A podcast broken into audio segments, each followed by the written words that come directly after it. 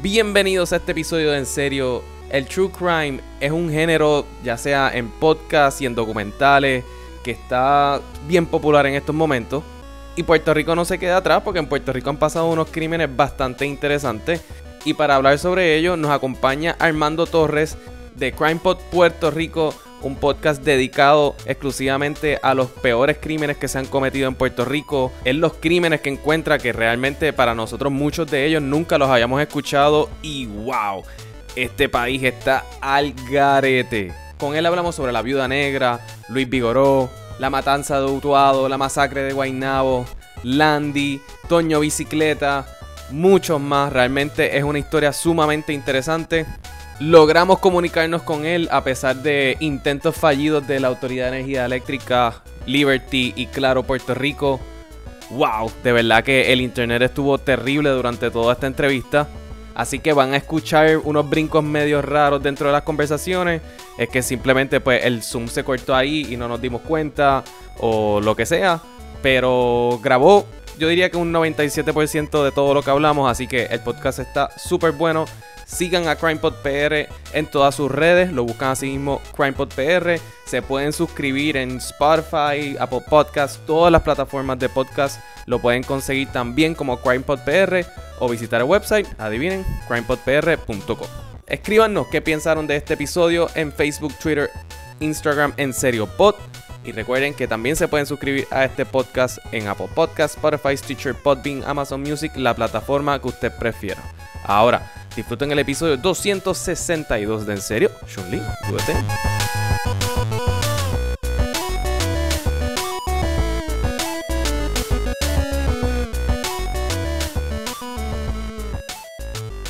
Yo en verdad le he metido bastante duro al podcast. Yo creo que he escuchado ya casi todos los episodios.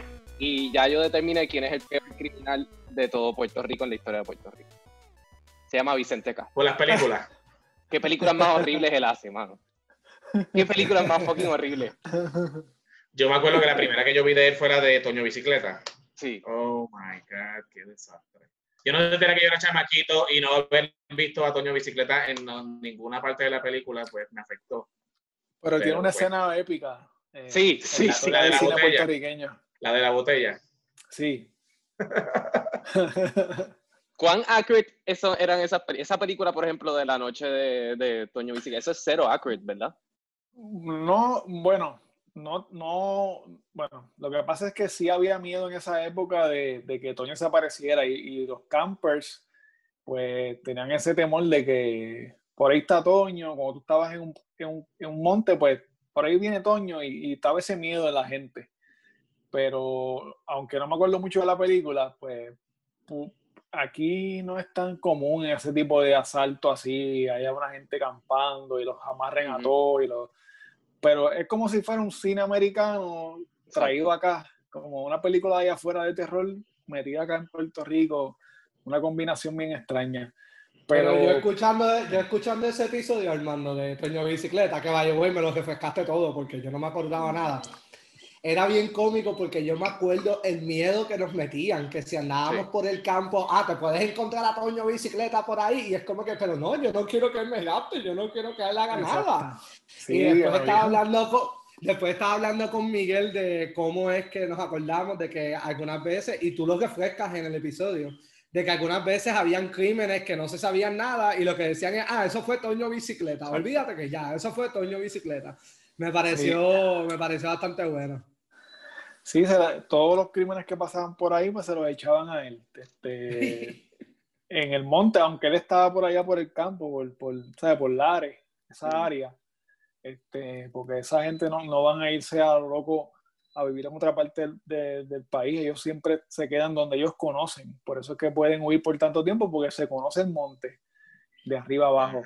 Este... Sí, es como el de la masacre de Utuado que, que lo cogieron que como a 10 minutos de, de, la casa. De la casa. sí, los asesinos casi siempre se quedan cerca. Por alguna razón parece que no es lógico, pero se quedan cerca. Se quedan cerca siempre. Armando, ¿qué te dio? Este, yo me acuerdo y tengo que reconocer que una vez estaba escuchando un podcast, no sé si lo has escuchado, de Puestos para el Problema. Y el mismo Luis Herrero dice hagan un podcast de crímenes, eso se va a pegar, se los digo desde ahora, eso se va a pegar. ¿Qué te ¿Verdad? dio? Sí, él lo dijo, lo dijo. ¿Qué te dio con hacer un podcast de crímenes y buscar este, asesinos y estudiar toda esa historia? Pues yo, son muchas cosas. Yo siempre quería hacer un podcast. Otra cosa es que yo siempre he tenido la, la- la cuestión en la mente de que en Puerto Rico tenemos como un cierto complejo de inferioridad por alguna razón. Y yo veo que hacen unas películas brutales en Argentina. Y aquí unas Chile, mierdas, y aquí unas mierdas. quiera. Hay algunas buenas, Ah, hay algunas que... Ah, ah, vaya, güey, a mí me gustan algunas y puedo Hablando decir de complejos como- de inferioridad. No, no, pero yo puedo decir el clown a mí me gustó, me gustó mal de amores. Este quería ver vasos de papel, pero si Transfer, si Transfer no hubiese sido un plagiador, no se lo hubiesen sacado del cine y pues la hubiese podido ver. Pero como fue un plagiador y se la quitaron del cine, pues no la puedo ver. Pero hay películas del cine que- de Boricua que a mí me gustan, me gustan bastante. Hay una película... casi casi también. Hay una película que vi recientemente que no sé decirte si es una película buena, pero es bien extraña. Es una película bien rara. La manera en que está grabada, la trama, eh, se llama, es, es de un chamaquito boxeador. No me acuerdo ahora mismo el nombre. El chat, el chat, el, el... Ah, espérate, la tengo en la punta de la lengua. Este, es un chamaquito boxeador que lo, lo meten a algo que yo creo que, no sé, no sé si eso pasa en Puerto Rico. Yo creo que eso no pasa en Puerto Rico. Creo que no, porque me parece como que no me cabe en la mente, pero es como que aquí hay unas peleas clandestinas de chamaquitos, como en las Ajá. galleras, en las galleras Como Fight Club o algo así. como un fight club en las galleras y ponen a un chamaquito ahí a pelear con otro y, y los pais apuestan eh, por, por los hijos y hay matanza en la película, como que matan a un tipo por la apuesta, le matan al pai. Es como una trama bien, bien oscura. El bien chata, el, el chata se llama, el Yo chata. creo que es esa. Sí, el chata, el chata. Que, que me acuerdo que el, el que hace el malo de la película era un tipo que salía antes en No Te Duermas, pero hace mucho tiempo, que él hacía como que se vestía con un bikini. Y era un tipo No, calvo, él, no me acuerdo. era un tipo como que calvo él, con barba, gordo, y se ponía un bikini y empezaba a bailar ahí, le decían el Ah, sí, sí, yo me acuerdo quién es, pero no me acuerdo el nombre del actor. No, pues él, él hace del malo de la película, el villano. Y, y es un papel de un tipo bien, bien nasty, bien, bien gross. Y, y esa, de las que he visto recientemente, es buena esa película. Me- no sé, me, me llamó la atención. Pero hay, hay un montón de películas malas, pero hay, hay, bueno, lo que pasa con Vicente Castro es que es como que ya es una tradición. Las películas de él en Puerto Rico, ya no tanto, porque las dejó de hacer, creo, Sí. o hace tiempo que no sé una. Pero, por ejemplo, eso era como que tradición puertorriqueña que, que uno se sentaba a ver esas películas en el 4 o en el 11, donde quiera que las daban. Ahora las están dando en el vocero. Los viernes en el vocero las están dando por la noche, en un Facebook Live que ellos tiran. De verdad. Wow, También wow, ellos hicieron. wow. También ellos hicieron de la del monstruo de Utuado que se llamaba él. El Sí, ellos hicieron, se llama Amores Como que una Matan. adaptación, la de Amores que Matan, exacto. Que, que se me, a mí esa historia, esa historia yo la viví porque yo era, yo estaba, era para, para esa época nosotros estábamos en la universidad, yo creo. Eso fue como cuando, en los 2000, ¿verdad? Eso fue en el 2000. Exacto. Este, y me, yo me acuerdo de esa historia, pero cuando escuché el podcast se me había olvidado lo, lo intensa que era esa historia. O sea, y que Bueno. habían matado en la y toda la cosa. Bueno, ustedes recuerdan que nosotros tratamos de hacer un episodio sobre los crímenes más violentos en la, y los, como que los criminales más violentos en la historia de Puerto Rico. Y el único que mencionamos realmente fue Lorenzo y Toño Bicicleta. No mencionamos nadie de los Bueno, que bueno, salen espérate, en espérate, Crypto. espérate, Miguel, Miguel, eh, Alejandro. Ajá. Lorenzo no, porque Lorenzo no es un asesino. Lorenzo es el No, pero o sea, el, crimen, el Sí, sí, crimen. el crimen. O sea, mencionamos el crimen, pero por ejemplo, inclusive me acuerdo cuando en el podcast dijimos, diablo, ¿qué fue lo que hizo Toño Bicicleta? Ah, pues yo creo que raptó a alguien y mató a otra persona. Y recuerdo que alguien dijo, diablo, en verdad eso no parece como que hizo tanto. Y después estoy escuchando el episodio de Toño Bicicleta y la parte de vamos a entonces ahora a revisar todos los crímenes que cometió Toño Bicicleta, que dura como, son como una lista como de 15 crímenes. Yo, wow, espérate, yo no me acordaba de nada de eso. Sí, son cosas que, o- cosas que se decían Sí, que, que a lo mejor no son ciertas, pero se le, se le achacaban un montón de cosas. O sea, eh, todo lo que pasaba era culpa de Toño. Y antes de Toño, pero mucho antes, para los años 50, 40 y pico por allá, pues estaba Correa Coto, que era el, el, el, como quien dice, el prim, hay uno antes que él todavía, pero ese correacoto era como que el que le metía miedo también a la gente, porque mi abuela me dice que cuando yo era chiquita, eh, en donde yo vivo, en Navarro, que es en Gurao, antes era caña, ahora son urbanizaciones de alta, de alta sociedad. De alta, alta sociedad. Antes era caña, y yo me acuerdo que yo jugaba en las cañas, y cuando mi abuela era chiquita, pues mm, eso era el camino para llegar a la escuela. Y le tenía miedo al cañaveral, y los chamaquitos se escondían y le movían las cañas, y ellas pensaban que era Correa Coto que estaba ahí. Esa era la, esa era la leyenda. Pero él, él, era de Ponce, siempre estuvo en Ponce. Que, pero estaba ese miedo. Y yo creo que esos personajes no, no, no existen ahora. Esos personajes de que por ahí está este hombre en los montes, eso no existe. Ahora mismo lo más cercano fue el chupacabra o la pantera de, de, Montelledra. O la gárgola. ¿Se acuerdan de la, la gárgola? No, la no, pero la gárgola es legendaria. Sí, la gárgola de Guainabo. No, pero son, eh, que personajes humanos como tal ahora mismo, que sean unos fugitivos así, yo creo que el Andy fue el último que, que estuvo un año fugado y metí un poquito de miedo por ahí, porque estaba medio haciendo cosas. Yo tengo que reconocer que cuando yo era chiquito, a mí, por alguna razón, vi a, Tito Kayak y yo sé que él no es ningún asesino, lo vi en las noticias y yo tenía pesadillas al nivel de Toño Bicicletas con Tito Kayak. A ese oh nivel. Yo creo que es porque, porque tenían dos como métodos de transportación en su nombre. Ah, eso puede ser, eso es una muy buena teoría, Alejandro. Excelente. como que lo estás asociando por eso. ¿Y qué fue lo que él hizo que te, que te, que te puso así? No sé, yo, yo lo vi trepado en un edificio con la máscara puesta, en una grúa, creo que era cuando era chiquito, y de ahí empecé a tener pesadillas con él de que me abría el portón de casa y lo que lo veía era él con la máscara. Y yo, no, no, yo no quiero a Toño Bicicleta. A, a, Tito Kayak. A Tito Kayak. No, no, no, no. Mira, yo tengo que aceptarte que a mí me encantó el podcast que, que ha sido mi favorito, es el del ángel. No sé si ustedes lo escucharon. Ay, yo, yo, no sabía nada de esa historia y de verdad que estuvo bien bueno. Pero bien buena estuvo esa historia. ¿Y cómo yo tengo, tú llegaste al ángel? Yo ah, tengo una pregunta. Yo tengo una pregunta. Este, ¿Cómo tú, tú te tomas mucho tiempo haciendo este tipo de research para estos episodios? Porque están como bien, o sea, están bien estudiados. Están súper bien estudiados. Y me toma bastante tiempo. Este, como quien dice, los días libres los tomo para sacar un par de horas para sentarme a buscar información. Trato de que la información sea, que la pueda corroborar, que sea una información correcta. A veces hay cosas que no estoy seguro y digo, esto suena interesante o que no estoy tan seguro y por eso hago a veces una aclaración de que, mira, se alegaba, se alegaba que esto, se dice que esto, porque no estoy seguro, ¿eh? Y no lo quiero decir como si alguien me dice, esto no fue así, vamos, está bien, porque yo no estoy diciendo que fue así, estoy diciendo que se alegaba de que esto ocurrió.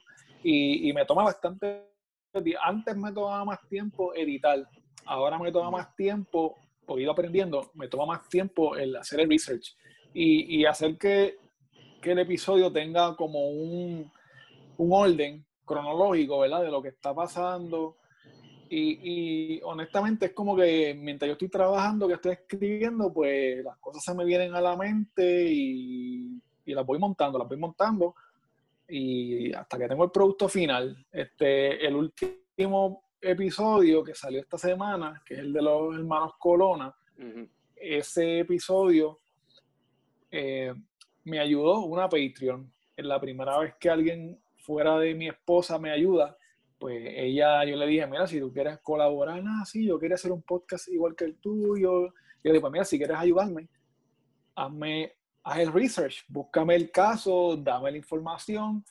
Y ella pues hizo casi todo. Ella buscó todo, lo montó en un, en un Word bien chévere.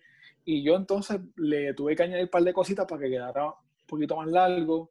Le conseguí video, le conseguí cositas y lo monté. ¿Cuánto este, tiempo tú llevas haciendo este podcast, Armando?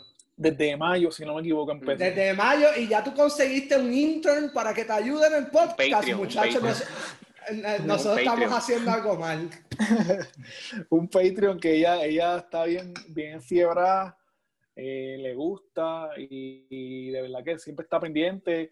Y pues nada, pues, yo le, di, le dije, pues dale, pues hazme qué caso tú quieres que yo trabaje y pues lo, lo hicimos y quedó ¿Cuál ha sido el más difícil? ¿Cuál ha sido el que más trabajo te ha costado montar? Sé que tienes, por ejemplo, eh, yo sé que el de la Viuda Negra fueron, o sea, fueron dos episodios.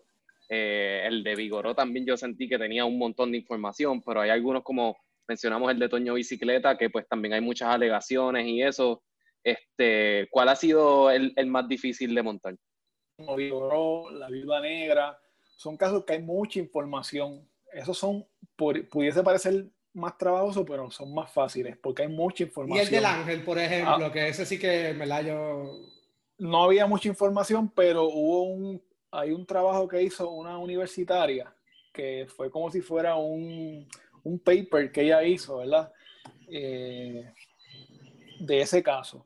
Y yo utilicé la información de ese caso, utilicé unos reportajes de periódicos que habían de la época y, y conseguí bastante información. Pero, por ejemplo, el del Andy, ese, ese creo que ha sido de los más difíciles porque no había información. Entonces, ¿qué yo tuve que hacer? Pues como un recurso, porque yo quería hacer el caso, quería hacerlo. Y yo dije, déjame entonces tratar algo diferente. Y lo que hice fue que grabé, no grabé, perdóname, el video, yo lo cogí frame by frame, me puse unos audífonos bien chéveres y me puse a escribir todo lo que yo podía escuchar que se decía en el audio, en el video, porque ese video, por alguna razón, tenía audio. Eso me bien estuvo bien que- weird. Sí, eso a mí me estuvo Sí. súper raro. no, y lo más raro es que eso fue en el 98. Ujú. Imagínate que ahora a veces hay un video de, un, de, un- de una gasolinera o una tienda y el video se ve bien porquería y no se oye. Ese video, tras que era del 98, se veía bastante bien y se escuchaba bien. Y yo pude entonces, todo el diálogo que yo escuché, lo escribí y, y lo que hice fue que recreé todo según iba pasando en esos siete minutos y pico que dura el video, ¿verdad? Eh, y, le- y la otra información que conseguí de, de quién era Landy y a dónde está ahora mismo, pues eso fue como para completar el episodio. Eh, pero no había mucha información de él. Si no hubiese sido por el video, iba a ser bien difícil hacer ese caso, porque no había, no había información y, y, pues iba a ser como que pues el ventroma, tú no guardias y ya, no había más información. El, el más trabajo que me dio fue el de la masacre de, eh, del barrio Pájaro. Ese fue el más trabajo que me dio. El, el- razón, el- no. el de la masacre de pájaros. De Pájaro. Es que ese caso, bueno, yo, yo me acuerdo, yo- cuando tú lo, yo escuché ese episodio, tú me refrescaste bastante, habían cosas que se me habían olvidado, este, pero ese caso como fue tan mediático y Mayra López Mulero sabemos que es una abogada Mm. que es mega mediática, este, pues yo creo que eso tal vez había, como que había mucha información, pero wow, me estuvo raro, porque de verdad ahí había, por lo menos yo me acuerdo de, me acuerdo cuando recrearon la escena, eso sí, yo no me acordaba que era Wanda Vázquez, la fiscal, que eso tú lo dijiste. Sí, era la fiscal. Y yo dije, ah, diablo, la pelea de Wanda y Mayra parece que viene de lejos, viene de Viene lejos, de, lejos. Sí, sí, sí. Y Ah, se me hizo no- difícil. Ajá. Ese casito se me hizo bien difícil grabarlo, se me hizo bien difícil. No sé si es que yo estaba como en el, en el momento que iba a grabar, no sé, a veces uno no está como que bien. Sí. Y no sé, no, me salió difícil, se me hizo difícil. No me, como que no sentí estaba muy satisfecho, pero el feedback me sorprendió, como que recibí mucho feedback eh, positivo. Así que pues, eso es lo importante. sí. Ya, ya. Ah, A mí me, algo que yo no me acordaba, que también me sorprendió, fue que yo no, yo no me acordaba que Pedro Rosselló fue el que perdonó a Echevarría, a Lidia Echevarría. Yo decía, Lidia, sí. yo me acordaba que ya salió, que ya salió, porque me acordaba, me acuerdo todavía que eso fue una noticia gigante cuando ya salió. Y me acuerdo hasta de la obra que la descarada esa hizo sobre portraying una mujer que, que le mataron el esposo. Pero no me Ah, acordaba no que Pedro. Rosselló le había dado el, el indulto. Y ella vivió un montón de años más después, a pesar de que el indulto Ella era por razones ¿no? de está viva está, ella- ella está viva todavía, sí. sí. Wow. Yo lo que me acuerdo de eso y, fue. y, ella- actually, eh, entiendo, y vaya, güey, perdón si te estoy pisando, ese episodio sí que no lo he podido escuchar y lo voy a escuchar. Pero entiendo que el indulto se lo da por los problemas de salud dentro de la eso es lo que acabo de decir, si prestaras atención. De seguro estaba perreando en la placita después que salió. Ay, Jesús, María y José, vamos a bajarle al odio. No, en verdad que Si tú supieras, si tú supieras la gente la que me han escrito este, diciéndome que ella es inocente, que ella no fue. Hay, hay, hay, sea, hay gente que, que, que no está totalmente convencido de que fue ella. Yo mismo te puedo decir la verdad. Yo puedo creer que fue ella y yo creo que fue ella. Eso es lo que yo pienso.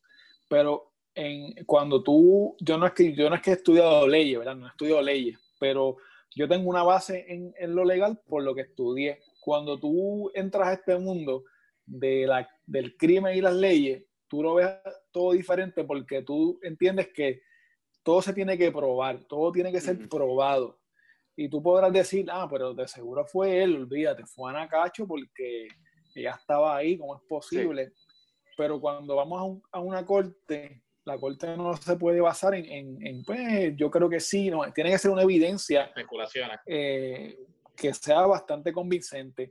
Y, y en el caso de Lidia, toda la evidencia que hay, y, y eso lo presenta el mismo Tribunal Supremo, es el testimonio de Papo Newman, que fue el que mató a, a- junto a David López Guas, fue el que mató a Luis Vigoro. O sea que esa, es- esa es la única evidencia, la única evidencia que hay.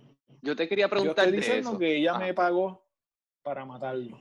Y los jurados le creyeron. ¿Cómo ellos llegan a la conclusión? No, porque lo mencionaste, pero como que no lo procesé. ¿Cómo es que ellos llegan a la conclusión de, de darle a él inmunidad para que él, él hable? ¿Cómo es que ellos llegan a eso? Mira, lo que pasa es que cuando, a veces cuando las autoridades se, se quieren resolver un caso, ellos tratan de irse por la- la- lo más fácil. Porque proba- si ahora mismo, si Papo Newman se quedaba callado, si, si, si todo el mundo se quedaba callado, iba a ser más difícil probar ese caso. Porque, ¿cuál es la evidencia? No tenemos evidencia, eh, solamente tenemos una sospecha. Ujú. Pero al él hablar, él dijo, mira, yo voy a decir, yo voy a hablar todo lo que sé y ustedes me dan inmunidad total.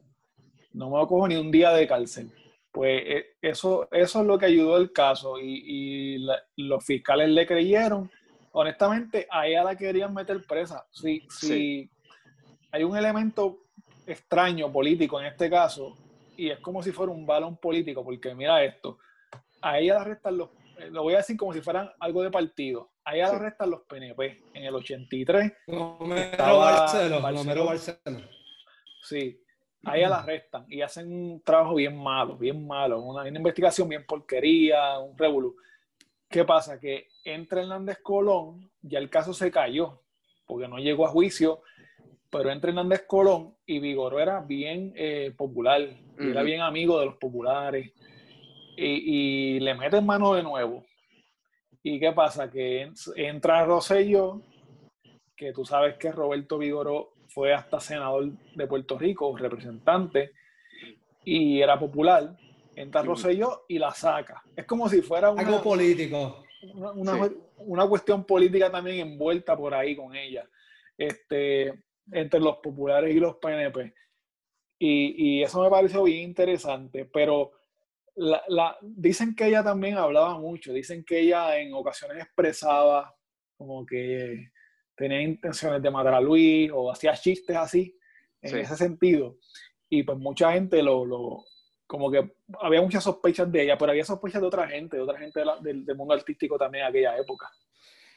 Vaya, güey, este, yo tengo que reconocer mi- eh, que a mí de los episodios que sí me los disfruté mucho, este, fue los dos episodios que hiciste que aunque no son de crímenes per se, son de personas que cometían crímenes, era el del narcotráfico, Alex Trujillo, y Alex Trujillo más que nada, y qué bueno que me gustó que le diste un episodio aparte a Alex, porque Alex sí fue un tema bien comentado, y lo que Sí. hablaban de cuando él se vestía de mujer para escapar a la policía, este, me acuerdo que la mamá salía hablando y diciendo, no, él no es el diablo que ustedes pensaban, pero yo no sabía de cuando fueron a la casa de él, que le mataron al hermano, todo lo que tú dijiste, yo no sabía eso.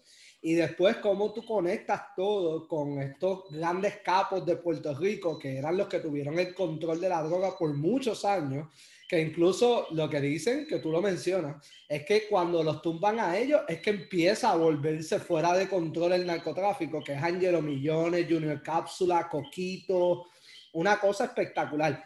Y me encantó que trajiste el tema de Héctor Martínez. Mucha gente, que todavía es senador, perdió las elecciones y que todo el mundo es hasta ahora, porque ahora se va después de. Ah, pero le, le, este, algún contrato de, de asesor. pero, lo más seguro, lo más seguro. Pues, cuando la gente decía, no, que él fue convicto, mira, él fue perdonado, pero no nos podemos olvidar que él es el que entraba, un narcotraficante a las cárceles de este país, y lo entraba y lo llevaba en su cargo oficial y todo, una cosa bien al garete. Pero Juanga, también, Juanga, tienes que también caer en perspectiva del hecho de que no, él sí fue culpable. Lo que pasa es que a él lo soltaron. No, está bien. Pero el está bien, pero después salió absuelto y no pasa nada. Pero para mí, más peso es. El, tipo el, tipo fue Miguel, el tema no es Héctor Martínez. El tema es que me pareció bien que Armando trajo el tema porque había que eh, visitas oficiales, oficial a las cárceles de Puerto Rico. Definitivamente porque el tipo tenía influencia con los políticos. Ah, eso es lo que estaba diciendo Miguel. Gracias por aportar. y, que, y que eso, esos narcotraficantes, por ejemplo, Coquito, Bostel, eh, esa gente merece un episodio cada uno. Lo que pasa es que yo no quería. El tema narco no es el tema principal de mi, de mi, del podcast.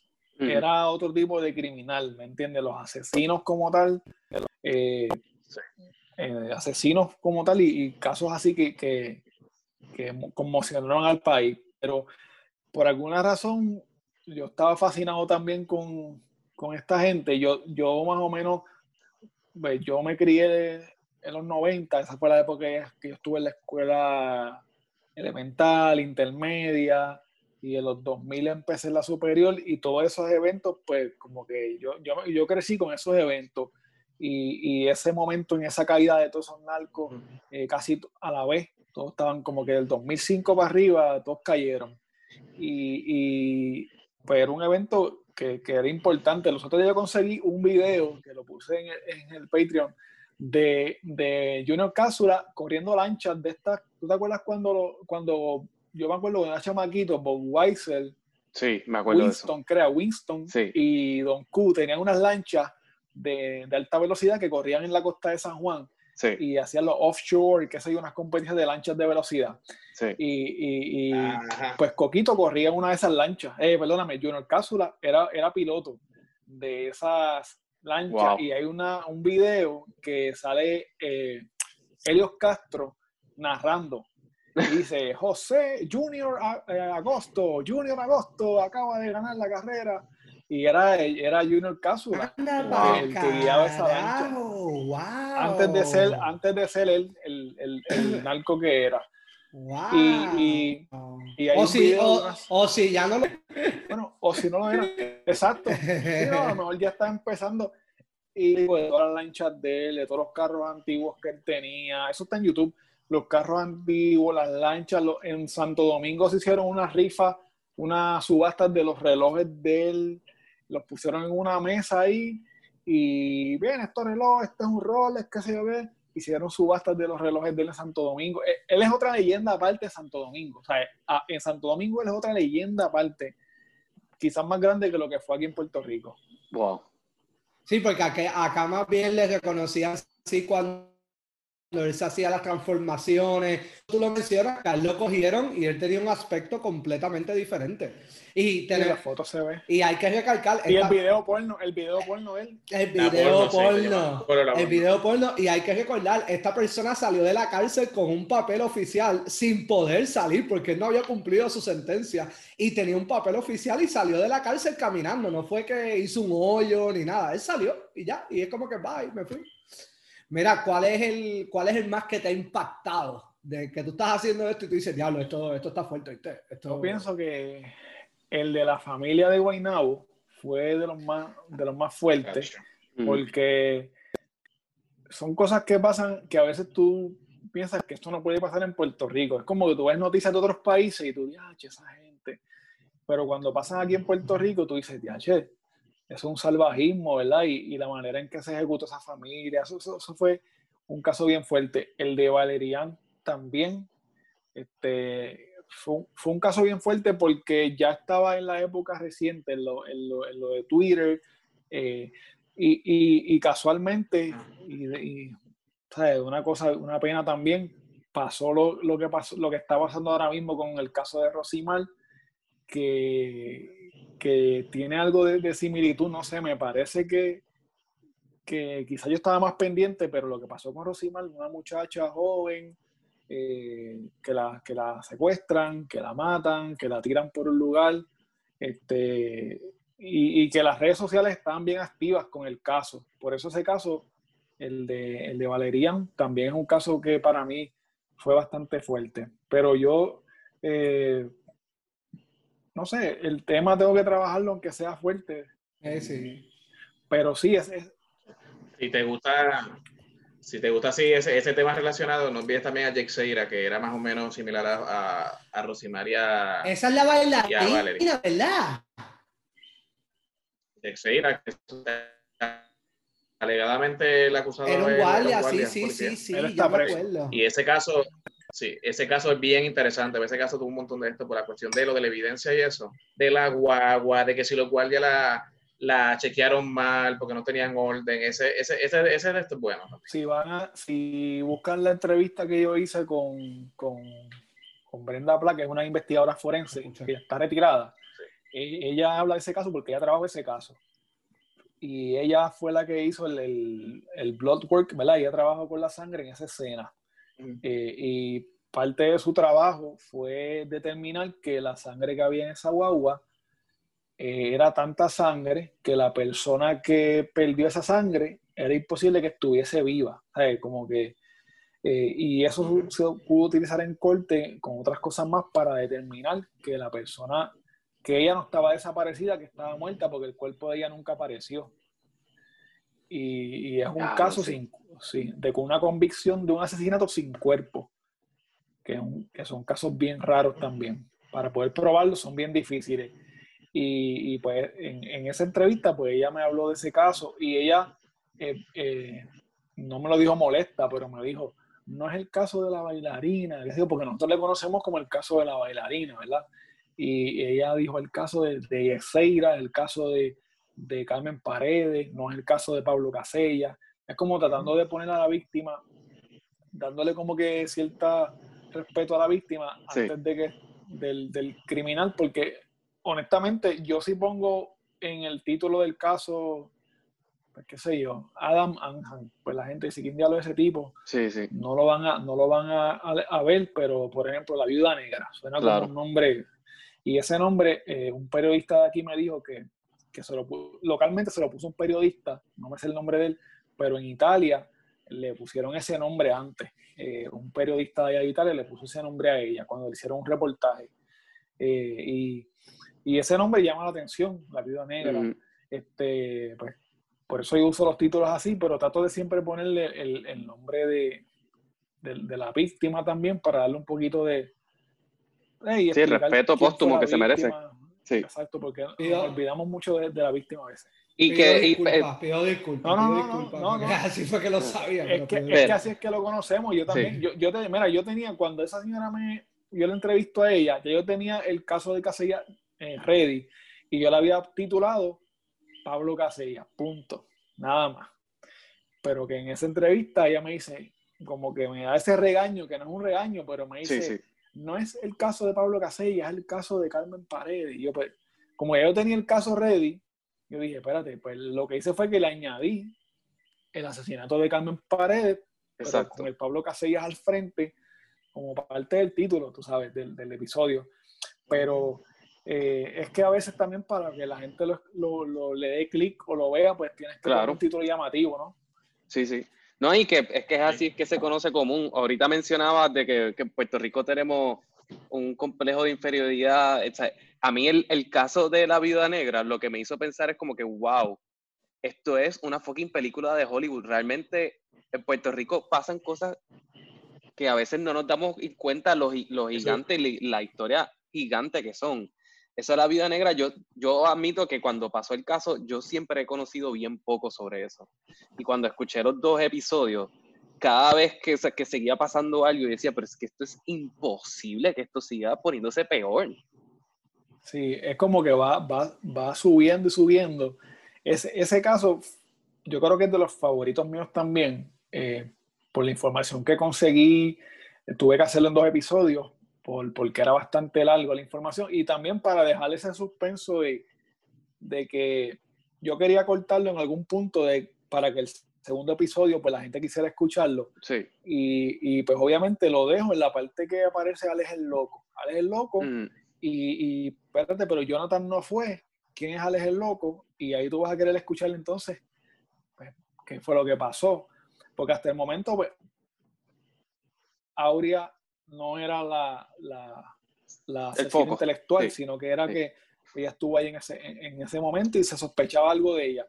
Yo, ese caso, yo llegué a hablar con el papá de Adam, el, el canadiense. Ah, Yo hablé con él por, por email. Este, y yo, haciendo la investigación, entré a la página de. Él tiene una página, adamaham.com, que es una página como un memorial de, de él. Tú entras a esa página y tienes quotes de los amigos de él diciendo que era una buena persona, etcétera, etcétera. Tiene un, como un, una página para donaciones, a fundaciones, etcétera, y dan una biografía de él. Y hay una parte que dice escríbenos, y yo dije, pues mira, déjame escribirles así a lo loco, dije, y les escribí, les dije, hola, estoy haciendo un, un proyecto, un podcast sobre la historia de Adam y bla, bla, bla. Y lo dejé ahí y me contestaron al otro día y abajo decía el nombre del papá. Yo, ¿Será él realmente? Y, y le escribí para atrás y empezamos a hablar. Y, y él estuvo interesado, él, él me pidió que le mandara los audios. Yo le mandé, antes de, de tirarlo, yo mm. le mandé los audios a él, eh, obviamente en español, pero él me dice que él, él iba a conseguir gente que se tradujera. Y, y después que lo lancé, quería estar pendiente a ver si la gente lo había escuchado, qué la gente Sí. decía. Eh, y, me, y me dijo, lo más que me, me hizo sentir bien fue que él me dijo que los escuchó, que se los tradujeron y que todo lo que dije estaba bien. O sea, que no, no, metí la pata ni metí un disparate en el caso. Así que, pues, por lo menos eso es lo que yo quiero, que, que la información que yo eh, exponga, pues la gente sepa que es una información que está correcta. Ese Y ese episodio. caso- ah, Ese caso fue más fuerte todavía en el sentido de cuando arrestaron a una persona inocente porque era pobre de la perla. cool. Y lo, y lo metieron a la cárcel, fue que lo sacaron. Por lo después. menos estuvo ocho meses nada más, ¿verdad? Creo que fueron ocho meses. O sea, por lo menos. Ocho meses. Bueno, Porque o- haber ocho 100 meses en una cárcel. Sí, No, sí, pero ocho digo, o sea- meses es un montón. Pero sí, sí, ahí metieron una persona de la perla que era inocente, que incluso Calle Residente Calle 13 en una canción, en la de la perla, él, él lo menciona y dice, pues, por estas personas. Sí. Pero sí, ya, perdón, Alejandro. No, o sea, No, yo te lo- iba a decir lo- Ah, di, di, di, por favor. que ese caso me, me trae de momento a una entrevista que yo, que yo hice y la tengo, li- la tengo lista. La voy a tirar, si no me equivoco, la otra semana. Primicia, primicia, primicia, metro. Eh, eh, sí, este muchacho tuvo preso 10 años. En Ay, en metro o en serio, serio. perdón, en serio, en serio, Qué perdón, feo, perdón. Dios mío. Estuvo 10 años preso, el- el- la persona que yo entrevisté. 10 años preso siendo inocente de aquí de Puerto Rico y de aquí de mi pueblo, de Urabo. Wow.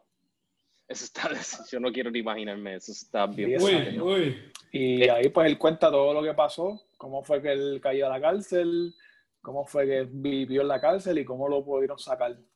Y pues cómo se encuentra ahora después de todo eso. Es una entrevista bien fuerte, pero este, tenía ganas de hablar con él y lo pude conseguir y, y lo, y, y hablamos un rato y eso lo voy a tirar la semana que viene.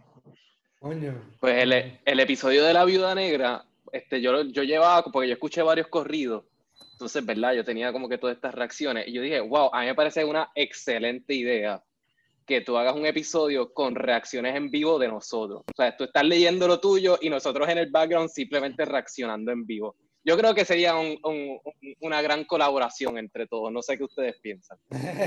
yo, yo me apunto. Si Armando nos deja, yo me apunto, pero vamos a estar jodiendo mucho y Armando nos va a mandar para el carajo. Nosotros así, haciendo, wow, diablo, Wow. qué cabrón. O sea, todo eso en el background, wow. Y yo ahí tratando de, de hacer mi, mi, mi libreto. Libreto serio. Tu libreto serio y después tuve la risa de Juanga, que es bastante peculiar. Juan es el que va a decir algo inapropiado, tranquilo. O sea, tienes que tener el control del, del micrófono de Juan, que es el que va a decir algo inapropiado. Tú sabes que uno de los podcasts que más me gusta a mí, eh, de los más que yo escucho y hace tiempo que lo escucho, se llama The Last Podcast on the Left. Ok. Es un podcast de True Crime. Eh, son tres, son dos comediantes, pero comediantes full, eh, que le meten a la impro y de todo. Y uno que es un poquito más serio. Y ese que es un poquito más serio, él hace el research, él es el que narra. Y durante la narrativa, no importa lo, lo, lo horrible que sea el- el- lo que él está diciendo, pues los otros dos comediantes se meten y, y hablan, hacen chistes, se burlan de lo que él está diciendo. eh, ese es el concepto. Sí. Eh, es, es más o menos lo que ustedes están diciendo, eh, pero lo hacen comedia, pero a la misma vez pues es un caso serio de crimen. Este, es una, una cosa bien loca. Sí, pero no, o sea, no, no puede ser un episodio en el cual mataron toda la familia. No, Sí. no, no, sí, no, sí, no, ellos, no. ellos- ellos hablan hasta de, de- Yo me imagino que ellos sí, pero Ellos hablan hasta de asesinatos de niños, violaciones, de Ay, todo. fuerte, Ellos sí, ellos, ellos no tienen filtro. qué fuerte, qué fuerte. Mira, algunas veces te da miedito cuando tú estás haciendo los episodios, algunas veces tú terminas de hacer eso y te vas a acostar y es como que, ¿y cómo yo voy a dormir después de esto? Porque yo no sé cómo tú puedes, yo tengo que escuchar tus podcasts por la mañana corriendo para tener todo el día para que se me salgan de la mente, porque si no, no, voy a, no duermo. Es que yo, por alguna razón, Sí, Juanga, pero tú siempre has sido un por alguna razón no, no- me gustaría que me diera miedo. O sea, eh, mi esposa me dice, a ti no te da miedo nada. Y, y yo las películas de terror no me gustan porque no me dan miedo y no las veo porque no, no ¿para qué las voy a ver? Este, sí me gustan películas más psicológicas como por ejemplo Get Out o, o algo así El out fue muy bueno. pero no mete miedo. O sea, no es que tú haces, ay, y te asusta. Es, que se te mete en la cabeza las cosas que están pasando. Pero estas películas de boom, de, asus- de sustos y de cantazos, yo, no, o sea, yo, yo a veces veo películas con mi esposa y, y ella se tapa los ojos la mayoría de la película. Y yo, pero ¿y para qué tú estás viendo la película si estás con los ojos tapados? Y, y yo, pues, no, como que no me da miedo, no me, no me asusta. Este, no sé. Quisiera que, que- Yo creo que la última película que me dio miedo a mí un poco, y fue que la vi como a las 12 de la noche con unos audífonos, fue Darkness Falls, una película como del 2002 Ah, por allá. Ah, diantre. Esa era la de la Tooth Fairy, Y ¿verdad? The Ring, la, The Sí. Ring, la original. eh, Ringo, no, la, la americana, The Ring. The la, Ring. La original es Ringo, Ah, sí, pero la americana. Este, la primera, pero Sí. Después de ahí, no, como que perdí, qué sé yo, la, la, la Pues te sensación. envidio, te envidio, te envidio, te envidio. Y me han dicho mucho eso, me han dicho, para la gente me ha dicho eso que tú me estás diciendo, que como que la música se les mete a la cabeza o algo. Y, sí, la no música sé. está creepy. Especialmente el no, pero Está Sí, sí, weird pero escucharte hablar sin la música de background ahora mismo, honestamente. ponme ahí, en el post le metes En ahí. el post, en el post le metes ahí la-. Pregunta relámpago. Tengo tres preguntas relámpago. Jeffrey Epstein, ¿se suicidó o lo mataron? Pienso que lo mataron. Carol Pienso que lo Baskin. mataron. Carol Baskin le dio de Ma- comer a su a esposo. esposa. Mató a su esposo. ¡Ah! El tipo de, ¿te acuerdas de Making a Murder? El tipo este súper de, de Netflix que le Es hicieron la serie. culpable. ¡Boom! ¡Wow! Sí, eres culpable. Tú sabes que, tú sabes que, tú sabes que hay un podcast que se llama Debunking a Murderer, que fue como una respuesta a Making a Murder que le hicieron como que casi simultáneamente.